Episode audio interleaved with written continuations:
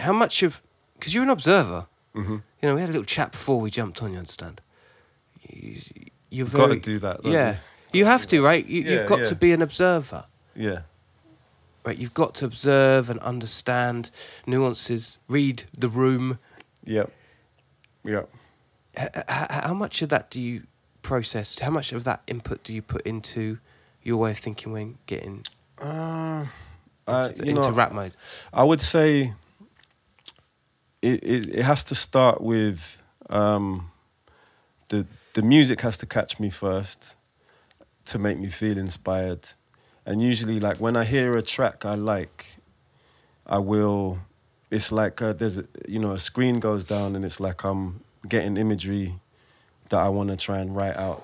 So within that there'll be observations about things that I might have seen, but it's not it's not so conscious like you know someone's pissed me off, so I'm like right I'm gonna write a song about this. You know, mm-hmm, it's, mm-hmm. is is or or even I feel really strongly about this, so I'm gonna talk about it right now.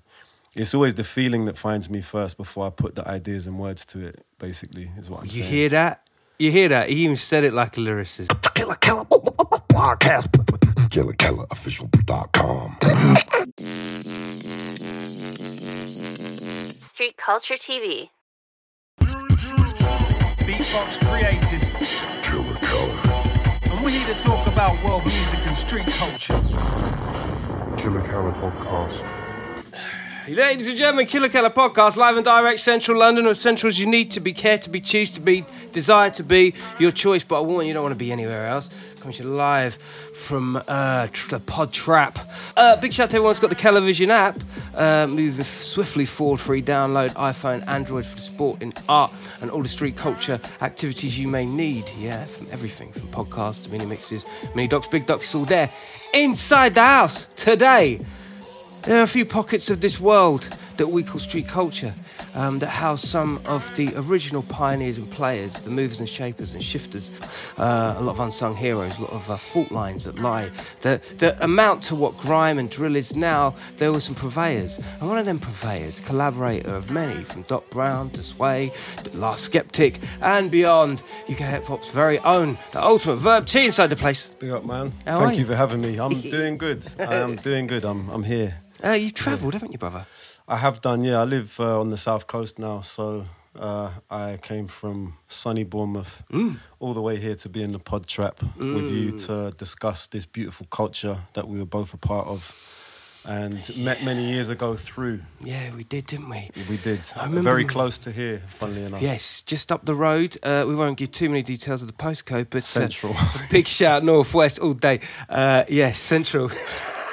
uh, big up Harry Love. I mean, what Yeah, a man. pivotal character in the UK hip hop scene. Huh? Yeah, and that studio spot that we met at, I met a lot of people there. Mm. Do you know what I mean? Everyone passed through there at one point, and uh, yeah, when uh, when you came through that day, I specifically remember he was starting to put together the beat for Boom Accessories, I believe, Ooh, yeah. from your album. Yeah, beautiful. It's before that album came into existence fully and was released to the world. And Mm. yeah, man, that's that was the start of when we met, and it was at the beginning of my career, I guess, kind of your career too, right? Yeah, I always found, and correct me if I'm wrong, like when I was introduced to this, I mean, Harry's an anomaly, man. Like he, I, I was in the same crew as him for starters, but Mm. but it's more so that his age, you know, did not determine his trajectory. He was just in it. He was embraced, and some of the techniques he was doing in Yeah. that studio were way advanced to, to for, for not only for his age, but for for what other people were doing. Oh, absolutely. He was a prodigy, one hundred percent. And I, I feel like um, it, it, a lot of it was. It starts with being able to replicate what you hear, um, and he just moved straight past that stage and kind of had his own thing with it, and was making productions that didn't sound like what anyone one, anyone else was doing here. Um, and it was from just learning the equipment, like thinking about, you know, if he wanted to do something, how do I make it sound like this? He would Yeah. find out, and then he'd find a way to flip it in the way that he wanted to use it for what he was making.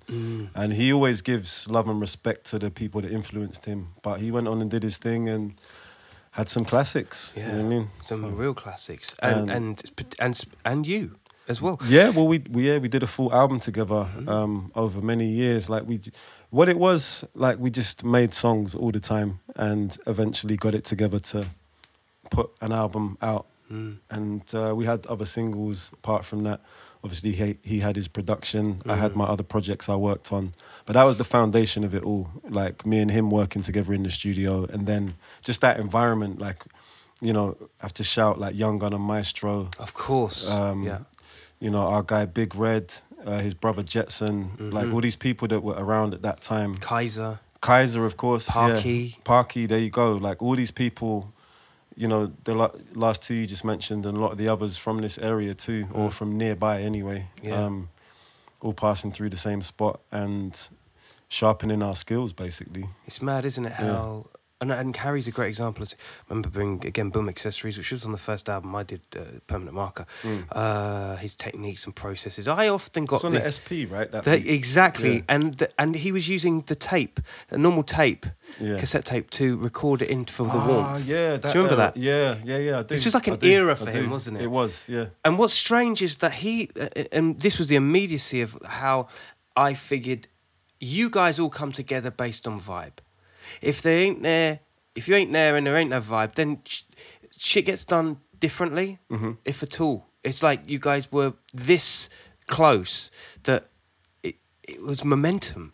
Yeah, well, I mean, we we would just hang out all the time, and other people would pass through, and we were always listening to music, watching films, like smoking, like you know, going to shows, and all of that was like inspiration for wanting to be creative ourselves, um, and and it, we- we just naturally. I saw him.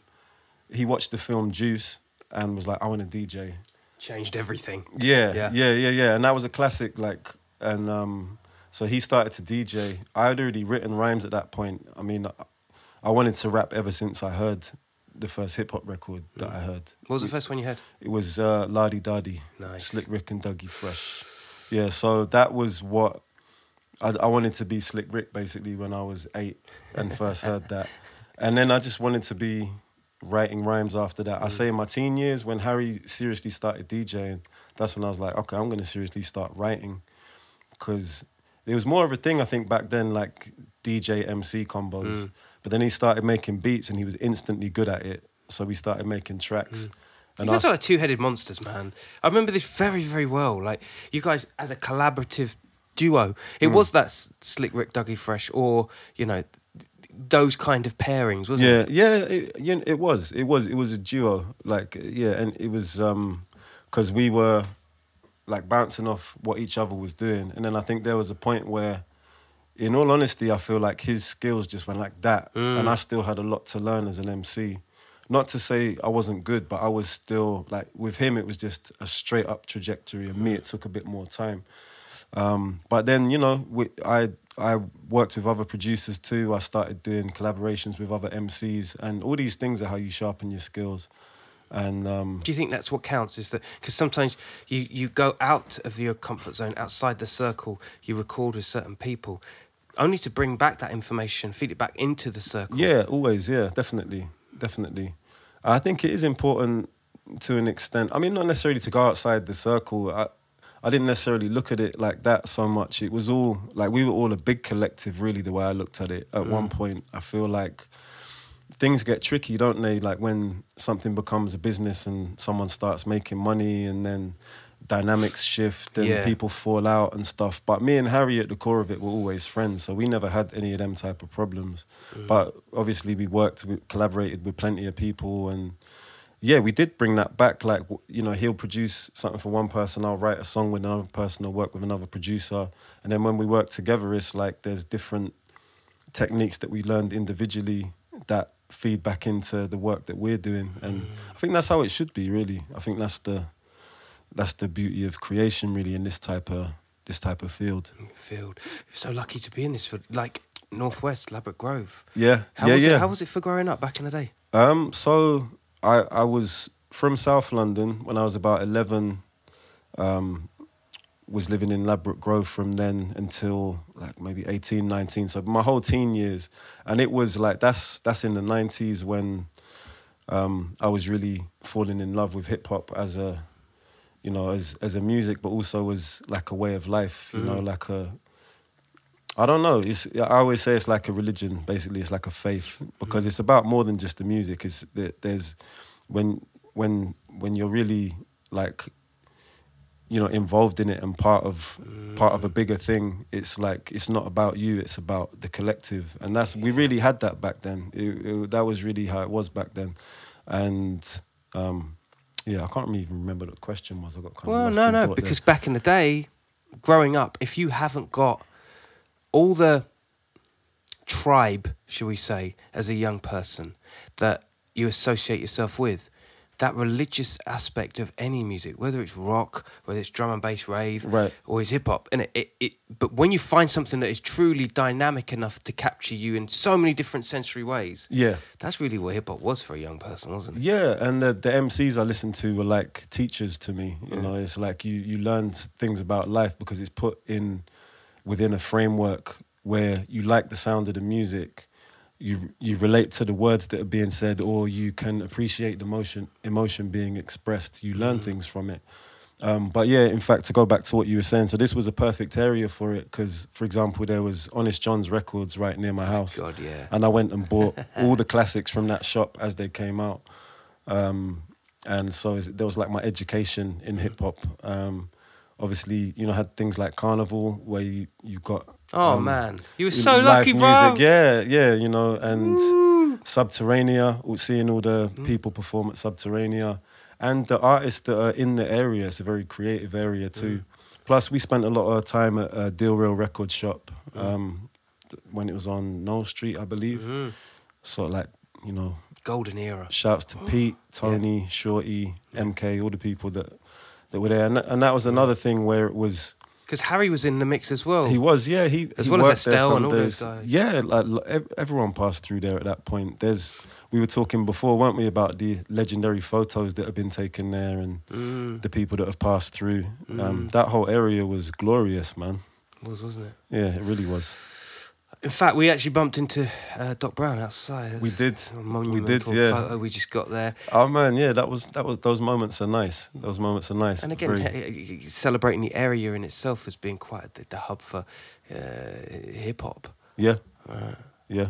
Isn't that something? So, so as a kid, you were absorbing all of this, and and w- when you suddenly meet people that are of, a, of an age, it that are into the same thing as you, Yeah, it drives the cause even more. It gives it's almost like a an okay sign. It's like yeah, yeah, yeah, we're all in this then. We're all Yeah. doing. You don't need them, but it's there, and Mm-hmm. then that because this is how UK hip hop kind of was forged. Like you said, Deal Real Records. It almost became like the central place to just meet people. Well, that's what it is. When there's a hub like that, um, that's what it does. It, it creates community, um, so that was one of those places that did that for sure. Verb T, the lyricist, vocally, um, because I think that this could sound no. I'm going to say the U, there's a UK hip, and I was a part of it. there's a UK hip hop droll. There's a climate for UK hip hop of it of that time. It's it, re, it reflecting on a working class. It's reflecting on a social uh, point of view. Uh, slightly more dowdier approach, more uh, for the people. Right, Do you know what I'm saying?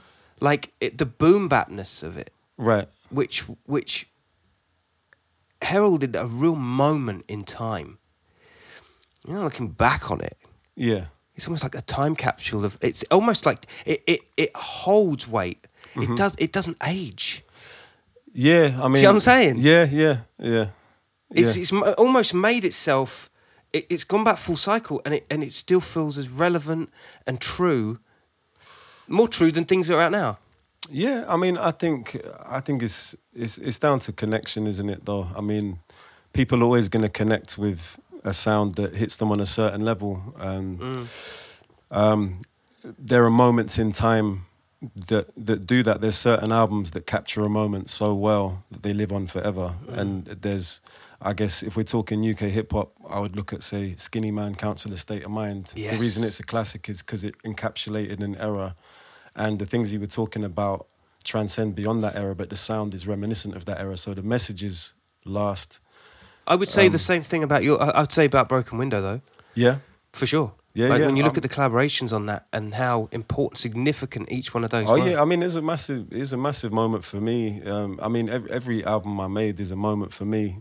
I don't.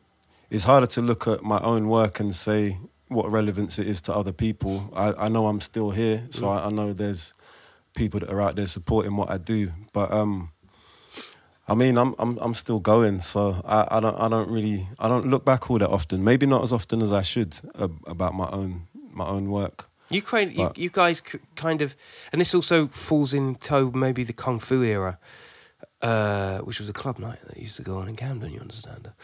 A UK hip hop one, very good one. It was a good Uh, one. It was a It good one, was, wasn't it? yeah. But this was a moment in time where the energy was so high. Like Yeah. I said, went from one extreme of like, you know, kind of window gazing at what's going on Mm-hmm. to actually it went full cycle to actually you're actually present and and actually dictating what socially is going on with the with the UK scene. Yeah, I mean, yeah, it became another hub. It became there was open mics, so MCs would go down to have a chance to get on that stage. Um, different acts came through. There was always more than one headliner. The the back room was always crazy busy, as I'm sure you remember, with artists. Um, and it was a hub for those artists, but also the fans. It was it was a concert to go to and something to watch, but it was also a hub to be part of.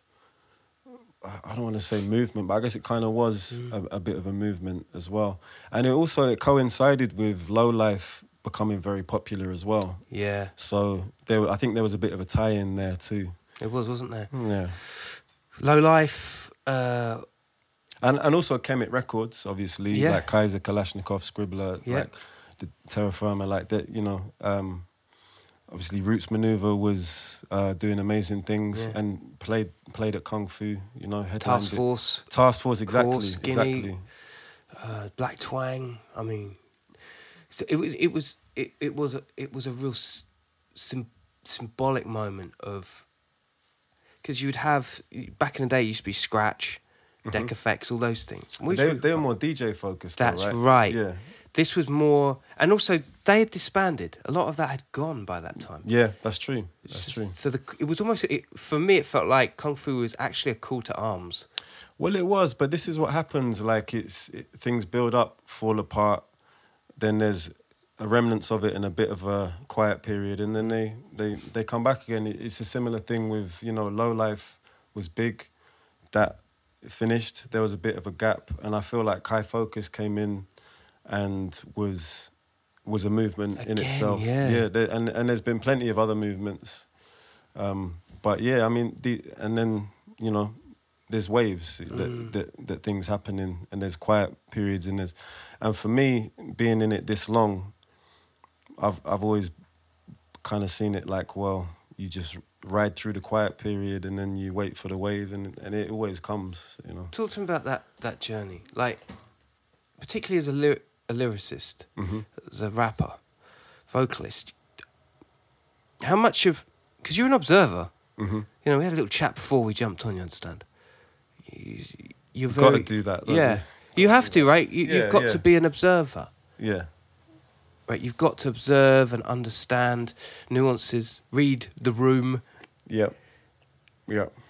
H- how much of that do you process? How much of that input do you put into your way of thinking when getting Uh, uh, into, know, rap mode? I would say it, it it has to start with um, the the music has to catch me first to make me feel inspired, and usually like when I hear a track I like, I will. It's like uh, there's a, you know a screen goes down and it's like I'm getting imagery that I want to try and write out. So within that there'll be observations about things that I might have seen, but it's not it's not so conscious like you know someone's pissed me off, so I'm like right, I'm gonna write a song about this. You know, is is is or or even I feel really strongly about this, so I'm gonna talk about it right now. it's always the feeling that finds me first before I put the ideas and words to it. Basically, is what I'm You saying. hear that? You hear that? He even said it like a lyricist. That's deep, bruv. Yeah, well, that's how it is. That's that's how it is. I think there's sometimes where, say, when I'm working with the owls, because there's four of us, we have to be on the same page. So we'll often come up with a concept, or someone will set it off and say, "This is what the song's about." And I also like working like that because then it's like, okay, so this this came up in the talk we just had with with Doc now, yeah, yeah, right? yeah, yeah. it's, it's, it's that whole thing of show and prove, Mm. the show and prove mentality. So if someone says, right, I've got the song's about this, what what you know, you, you think to yourself, what is it I've got to say about this this idea? And then and then oh, I'm on a track with someone else. Okay, so I've got to be good. I can't just Yeah, yeah. through, especially when it's your group and it's anyway. So Well, there's a comp- when you're working with anyone, there's a competitive element, isn't it? of course, of That's it. course. Then that's yeah. I mean, we, we know this. Mm. Like, it's MCing is a competitive sport, isn't it? Let's be honest. It, it is. It, like, it's also a collaborative sport. It's also a team sport, but it's still competition. Even within a team, Mm. you're gonna, everyone's gonna want to shine as well, aren't they? Mm. Um, but anyway, so I like working in that way where there's an idea. But if I'm doing a solo project, it's got to be all from the place of feeling. And then within the group projects, it's like certain songs, I'll get that same thing and I'll start the song off. Mm. But the thing I like about working in a group is it is different where you can let someone else take the lead and then you can add your piece to it. And that that is uh, yeah, that's another way of working which I also enjoy. I would imagine nothing beats that when you when all of a sudden someone says something within a track, and that could forge an idea in your head that would take it somewhere. It could even turn it into a chorus. Could turn it into a middle eight. It could. Yeah, exactly, exactly, exactly that. Uh, but staying on focus with, with your individual music for a sec, we will get into to the other collaboratives, the Four Owls and all that. Um, you said it was like putting the shutters down to a screen in your head. Mm-hmm. and you said Baywatch on one of his tunes, and I was like, bruv, you've been, have you been spying on me, watching fucking Baywatch because I was bored, fucking sitting and doing nothing?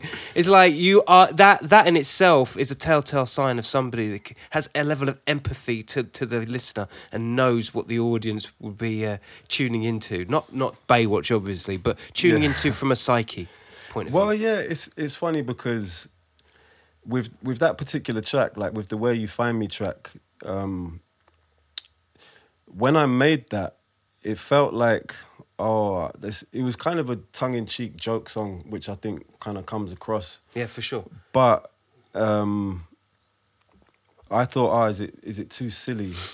But then I was like, no, because I, I think there's other people that will feel like that. But that came after writing it, so I didn't write it thinking it was as relatable as it turned out to be mm. from the feedback I get about the song. And it makes sense though, because you know when you talk, we're we're not that special. We're not that individual. Like we're all the same in many ways. So when mm. you hit on something that is that a lot of people feel, then you feel like it's personal to you. Mm. But it's not that personal because we're all the same, and there's everyone has that. I just want to stay in. I just want to sit on my sofa and watch it. Or if someone's my age, oh yeah, then they've been chilling since the nineties, uh.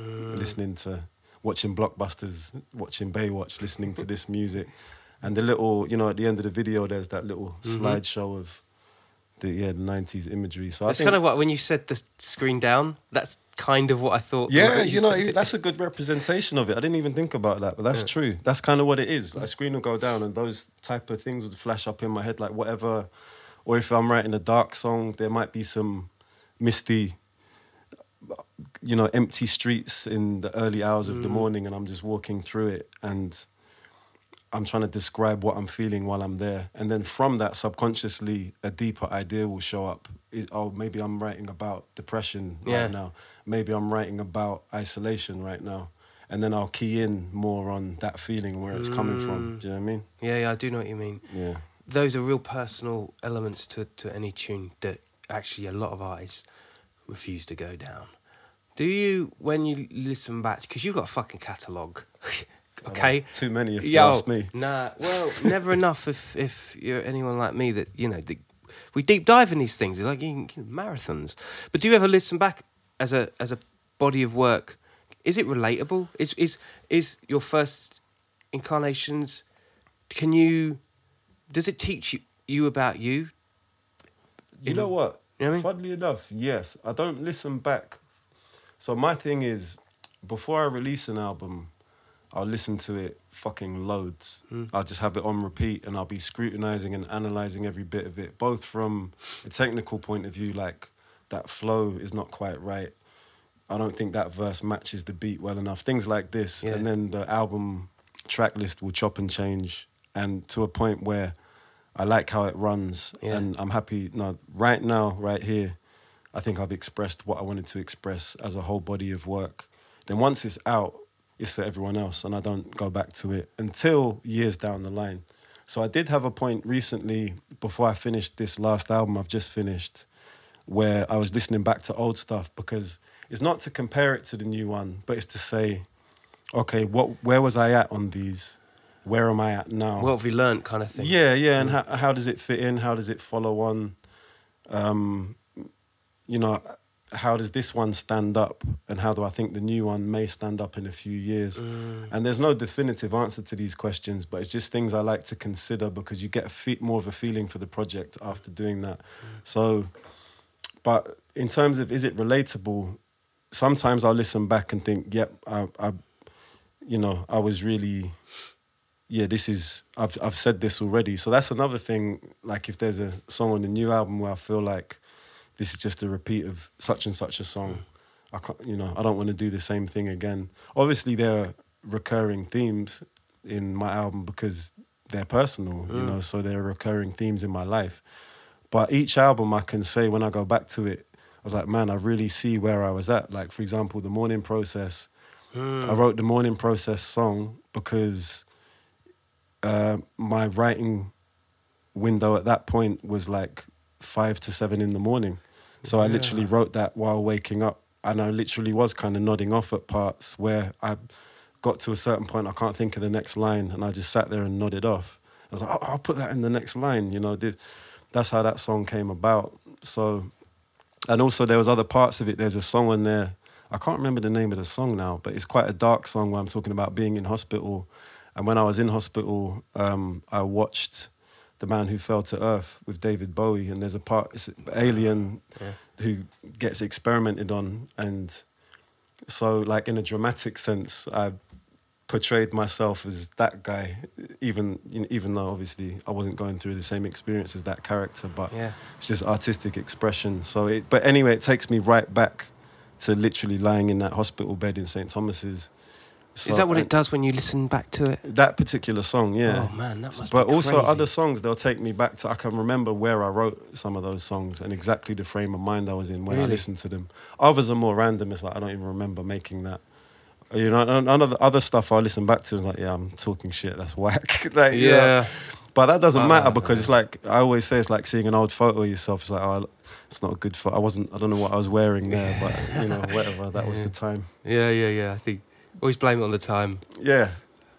Uh, you, you're very lucky in that respect. I think a lot of people too are, are too overly critical. You know I mean, like the, the the the consumer doesn't think that deep, and I guess as artists, we've just got to accept that the the the pour, pouring of output is essential Yeah. for for your own creative growth. Definitely. Hundred percent. Hundred percent. Hmm. And just going back to actually being outside with Doc Brown and, and him explaining, because, you know, you guys jumped on a collaboration only very recent. This is hot news, baby. Um, and uh, he, you know, he openly admits, you know, I can't write my, I can't be in a room and write songs for myself. He almost needs the challenge and a timeline, deadline. He needs all that stuff to, and collaborate more so than do his own shit, right?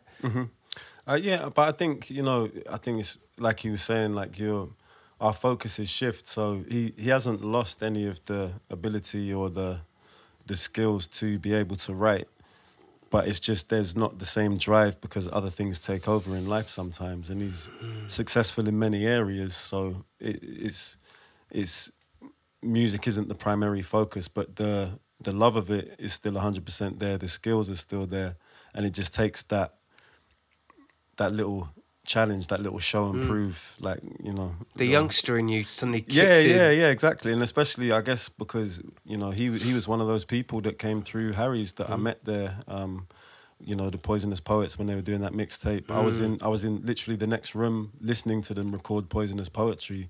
So I known Doc since then. So when me and Doc talk, we we probably are just going straight back to how we felt back then because you know if you're talking about music, we both came from that that point in time. You know, we we we were both active then and chasing it then, and so I guess there's there's still a connection to that. Like when we collaborate, which is which is cool. And, and we did an FA Cup song for Crystal Palace. Don't forget that when Palace. Hey, come on. Look, uh, guys, you have to understand. Like, for those of you that are stepping into the podcast, you know, we only deliver the, the real and the raw here. Uh, we're talking here to somebody that was, was so pivotal in the direction of UK hip hop. Like, that whole space in Northwest, Harry, Poisonous Poets. Do you know what I mean? Like, the, these seminal moments, man. I can't quite get. It's it. Without it, there were no signature songs like Terra Firma, uh, tracks from those guys, from your guys, the the the, the nineteen long times, the oh so rottens, the uh, you know, Parky, you know, to to to get to this point where me myself and Akai, he's he's, he's seminal on a T-shirt as much as it is as an as a, a, a, a, a- an album of relevance, and you know, you were such a big part of that. Yeah, I mean, of all of it. Well, I, I, I, I was, I was, uh, I was there. I was there. You know, I was a, a part of the the structure as a whole. Yeah. for a long time. So I had my part in it, but you know, I, I just feel like I've just been here a long time. like I just, I've just maintained. You know, um, so yeah, I, I don't know. I, I, I don't know how much I've personally uh, you know, changed or pushed things forward. But I do know I've been here and I've been active in in this for a very long time. Yeah. Verb fucking T, man. Uh, let's uh, let's cycle a little bit further forward. Uh, four owls. Mm. Now, how you know? Did, was it? This is how I'm imagining it, right? Yeah. You're there with the with the movie on in your head, writing away, minding your business, and then you just get a call. It's like, yo, it's like the bat phone sort of shit. Yeah. Like, yo, you down? You want to be in? How did it all begin? You know, I, I mean, it's, it's kind of like that a little bit. I mean, so the basically the way it started is the other three guys um, started making the album, the first album, Nature's Greatest Mystery, and I was originally going to feature on one track, which was Life in the Balance. Um, and I was working on the Morning Process album at the time, so I was really wrapped up in that. Like when I'm working on an album, it just consumes my head until it's finished, and I can't switch it off. It's just on constantly in the background somewhere, if not in the forefront. So I was in that frame of mind, um, but because of that, I was writing loads Hard. um, and so I got life in the balance. They, were- they, I wrote it pretty quickly, did the hook, and then uh, I think it was Fliptrix really first said, you know, maybe you could be a part of the group as a whole. Like if there's a few, because I was saying there's a few I like, so saying yeah, maybe do verses to a couple, and then uh, I can't remember exactly how it went, but from that to him saying, yeah, I mean, why don't you be part of the group? Yeah, Um, and funnily enough, I had met Leaf and Beeve earlier when uh, me and Kashmere, I have to shout out Kashmere, that's one of the yeah, yeah, yeah. important people in the journey talk. as well, and Yeah. in, in the UK hip hop journey as a whole. percent. Yeah. Um, and yeah, so he, you know, um, Fliptrix had been on tours with me and Cash, um, and so it was kind of this is before High Focus existed. Then once High Focus existed, um, I I was working with Fliptrix at that point and had planned to do this album I was working on. I didn't have a home for it, so it made sense to do it with him. I was working on that. And anyway, when me and Cash had a gig years back, I met Leaf and Beeve when they were just kids, and they they happened to be on the support bill for a show we did one night. and it's just mad that it came round to me and them being in a group together. Um, but uh, yeah, so I met them way back then, but I only really properly met them after agreeing to be in the group, which is kind of weird. But then, man, it's just so we spent time crafting that album, doing shows to promote that tour, um, and then it it blew up more than I thought any of us realized it would. And so for that second album, by that point we'd been touring loads, like we'd proper solidified as a group, Yeah. and uh, you know, you know that, that that's family right there. Yeah. Um, and so the second album, that was more reflected. So it was more like the first album was us. It was just the hunger of like four people trying to outdo each other. And then the second album, I feel like we re- what, not just trying to outdo each other. That makes it sound like it's more competitive than it was. But it was just trying to put together Smelling the each best- other's scent and shit, you know. just put, putting together the best project we could, but it was more like off the cuff. Whereas the second one was super considered, and obviously we worked with Premier on that one, which was fucking massive for Yeah, us yeah, yeah. as a group as well as individually. yeah, crazy. Um, and that took us on just show shows all over and all the time, and it was a really busy time for for us in that respect. Um, and then, yeah, then then it grew to a level where, you know, we were just about to put out that third album, and it took us a fucking long time to to get around to actually making that third album and coming up with something that we thought, okay, this is good enough now. This it's it's it, we can put this out. And then we had a massive tour hooked up. Obviously, that's when all the shows stopped, everything shut down, and um, I feel like that knocked everything a little bit. But um, we are coming back now uh, with with some new music. Um, I, I I don't know exactly. I I, I kind of feel like maybe next year. Um, uh, people will hear some stuff from us, but Full you of know, we- exclusives on we- this show yeah, we, today. we still Wow. got some work to do, but but we're we're getting there, man. We are getting there, and you know, we just finished a, a UK tour, which was cool, and yeah, like I say, that's family now. So it's funny how it goes from, you know, just something we thought was going to be a one-off project, maybe that's just under an alias of the Four Owls, and they when it was just the three of them, they were going to be called the Owl Trinity El Trinity. and, and then when I became involved, it was going to just be called the Owls, and then I think there's a group already called the Owls, so it was the Four Owls. Yeah, yeah, no, it all worked, and it's all the sum of its parts, right? This is this is a, a full cycle of all the history and knowledge and understanding and you know business acumen, culture, mm. all at, in one place. So you know the perfect storm. Yeah, and and it surprised us all, Yeah, like the perfect storm. yeah, yeah, Which- yeah, yeah, yeah. Well, I don't know, maybe, but uh, it, it surprised. It did surprise us. Yeah, it did surprise us. Well, it's it's opened up the whole conversation, the the doors of of music as a whole. It's it's it was I think it was a surprise to everybody how well high focus maybe not Fliptrix, but for high focus to excel.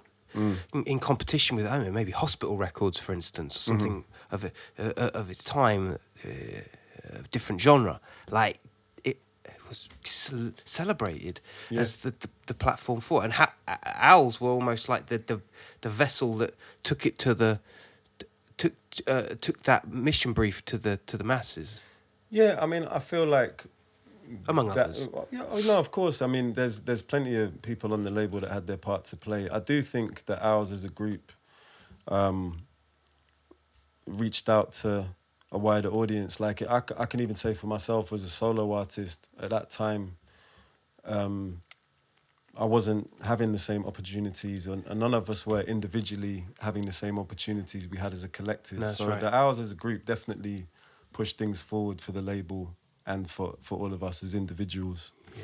without a doubt. And then obviously, like, you know, there are certain songs we dropped which had quite a big impact um, at different points in time. So, yeah, it, it, it was. We had a few moments, and I think that's what that's what um, that's what can really carry careers when you have moments that have impact. Mm. people are more, you know, people are just going to remember you. You're going to be a part of people's uh, people's lives moving forward. People's Mm. experiences are going to be tied to your music in a different way. It's like I'm saying about capturing a moment. I kind of feel like as a group we did that a couple times. So Mm, you did. yeah, Do you um? You sound like a man at that. Of course, most artists would value that more so. It's funny, isn't it? Because as you get older in this scene, in music, in the arts, you you you understand that money's good to get by with, uh, and creativity is the drug. hmm but nothing beats someone coming up to you and saying, "I remember, you know, you were the soundtrack to my X Y Z back at da da da da," or Yeah. you know, that song changed my life because of da da da da. Yeah, yeah, yeah. Crazy. No, for sure. Those those those moments, I do I do try and take as much time as I can to appreciate those. Like if if someone tells you that you you know you've changed their lives for the better, e mm. even in any little way, You've got to take that as as as a blessing. You know, mm. It's- I think that is is really important because life is about connection. So mm. if people are connecting through the music, then it's a, it's an extra element to it. Like the two things you just described, it's, it's a good way of putting it. You know, the, the money is good to get by with. We we are doing this as careers, right? So so we want to live live our lives and be able to create, and money facilitates that. for the legacy. Right, right. And creativity is the drug. So like I say, you can't switch it off. Like when I'm in album mode and I'm trying to write something, uh, you know, I can't not play. If I need to listen to that, it's like I need to listen to it now. If I've got an idea, I need to write it down now. You know, it is that drug. But yeah, it, what- you know, and and I think the other stuff when you realize the impact and that it's actually, you know, because you go through these times of thinking, is it really worth it? Is it really worth like dedicating everything to this, putting so much into this, sometimes to my own detriment, and things like that give it a bit of a deeper meaning. Mm-hmm. They, they just do. It's bit. It's it's it's tastes so much more sweeter when it comes out and it's received, and all those times, of, those dark moments of just trying to evaluate the fors and against, the reasons of why you do shit creatively or whatever. Yeah, those dark moments, all of a sudden, it just it just feels that much more rewarding, doesn't it? Yeah, yeah. But and see, the only other thing I'd say though on the flip side of that is, I try not to get too caught up in, uh, because there's a fine line between appreciating a positive impact you've had on someone and getting carried away with that, and drifting into the ego state. Yeah. You know what I mean? Almost like a self obsessiveness to. Yes, I think it's a struggle for a lot of artists. Maybe I don't know. It's something I'm I try to be conscious of personally. Yeah. Well, yeah, but, um, but the, as a, p- a people's poet, as somebody that's speaking for a, a an outside perspective, yeah, you've got to kind of retain some sort of like, yeah, removal of the ego to a, to to a greater extent, haven't you? Yeah, yeah. Because that's not what people are built. They shit on. No, exactly. People don't live Yeah. like that. Yeah, that's right. That's right. What's the future, my brother? The future. Um, so I've got an album coming out later this year. Um, gonna finalize the release date and let everyone know. Before that, there'll be a couple more singles. But we've just dropped the first single called Your Heart Deserves.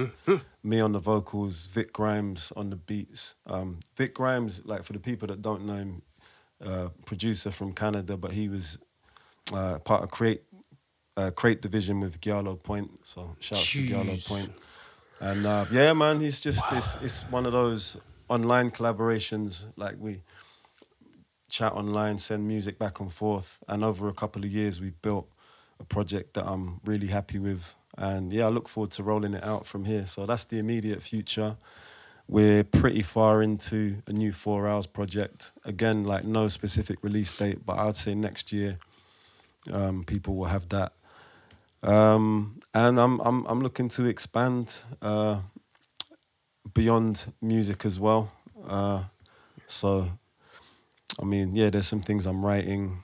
Uh, there's some other ideas I have. So Yeah. that will all come. I don't want to say too much because those ideas aren't far en- far along enough yet. But Yeah. um, yeah, I mean, it's it's all it's all part of the same tree.